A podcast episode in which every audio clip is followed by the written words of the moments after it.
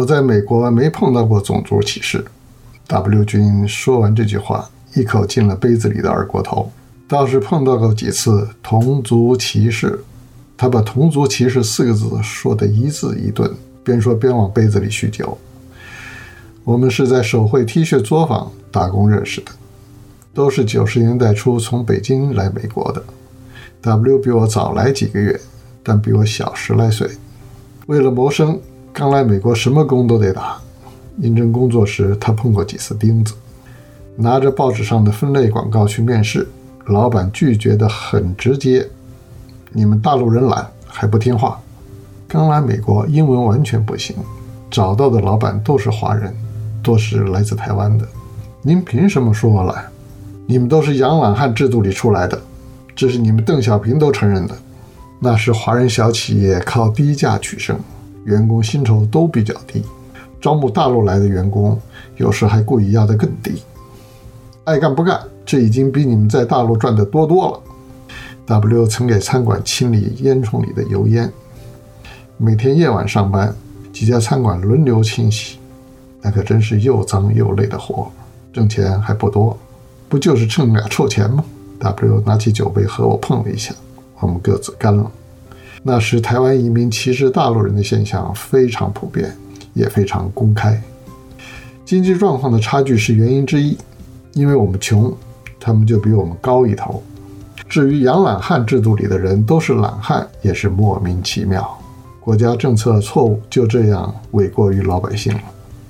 我进了一家中文大报广告美工组工作，你们老共。是我同事对大陆人的统称。后来“老共”二字渐渐少了，但你们大陆人一直挂在嘴边。工商记者是报纸的赚钱主力，也是与我们工作联系最多的同事。他们在外面所见所闻，总爱拿回报社来闲谈。取笑你们大陆人是闲谈的常见话题。这间报纸总部在台湾。我的亲戚是本地这个分支创办人和高管之一，而我的同事们从来不觉得需要任何避讳，可见那时候的气氛。你们大陆人都没礼貌，不止一位同事不止一次的当众讲述他们的见闻之后，向我甩出这样的评论。我告诉他们不能说都吧，他们振振有词。你们政府都在强调讲礼貌。我只好笑笑，心想：你们这样无端的语言冒犯算有礼貌吗？后来我去了一家广告公司，为美国大公司做美国亚裔市场的广告。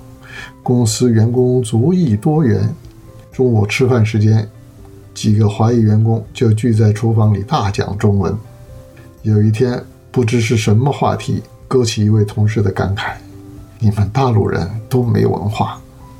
他说完这句话，厨房里顿时陷入沉默，直到另一位同事挑起另一个话题。几个月之后，还是在厨房，那天人少，那位同事对我说：“那天我说大陆人没文化，不是对你的，你是例外。我发觉你的中文程度还可以，你不要介意啊。”我答道：“没事儿，没事儿，我们在该上学的年龄赶上了文革，耽误了。”说实在的，他说的并不是没有道理。我的回答也不掺虚伪，没文化的确是我们这一代人的困扰。不过，接触多了，逐渐认识到许多台湾人的文化，更多的是指传统习俗。这在我上学时的老先生嘴里是属于亚文化。谈文化就得言必称三代，就得文史哲，就得儒道释。有了这些，亚文化才找得到理念的根基。察觉到这一点，我就和歧视我们的台湾人彼此彼此有了阿 Q 式的自我安慰了。从美国政府发放六四绿卡开始，随后又有中国的经济腾飞，大陆移民的经济状况和当年大不一样了。近二三十年，大陆移民不断增加，腰缠万贯的新移民和当年的我们更是天壤之别。同族歧视改变了格局。两岸移民间的歧视减淡了，新老移民间的歧视加深了。本来就有的原籍地域歧视，又因腔调而增强了。腔调可不仅仅是方言。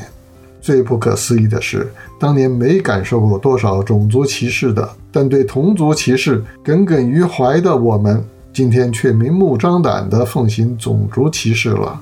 当黑人的命也是命兴起之后，简体中文自媒体上种族歧视的言论完全肆无忌惮，一时甚嚣尘上。污名化的懒汉不假思索地转给了老黑，蠢笨的帽子也奉献给了老莫。对穆斯林、对印度人、对菲律宾人、越南人都怀有歧视，经济差别的主观认定继承了我们的一个传统，那就是根深蒂固的等级观念。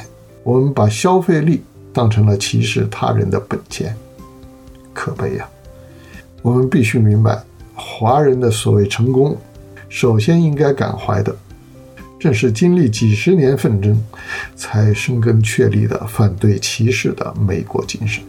什么时候我们才能为消除歧视再干一杯呢？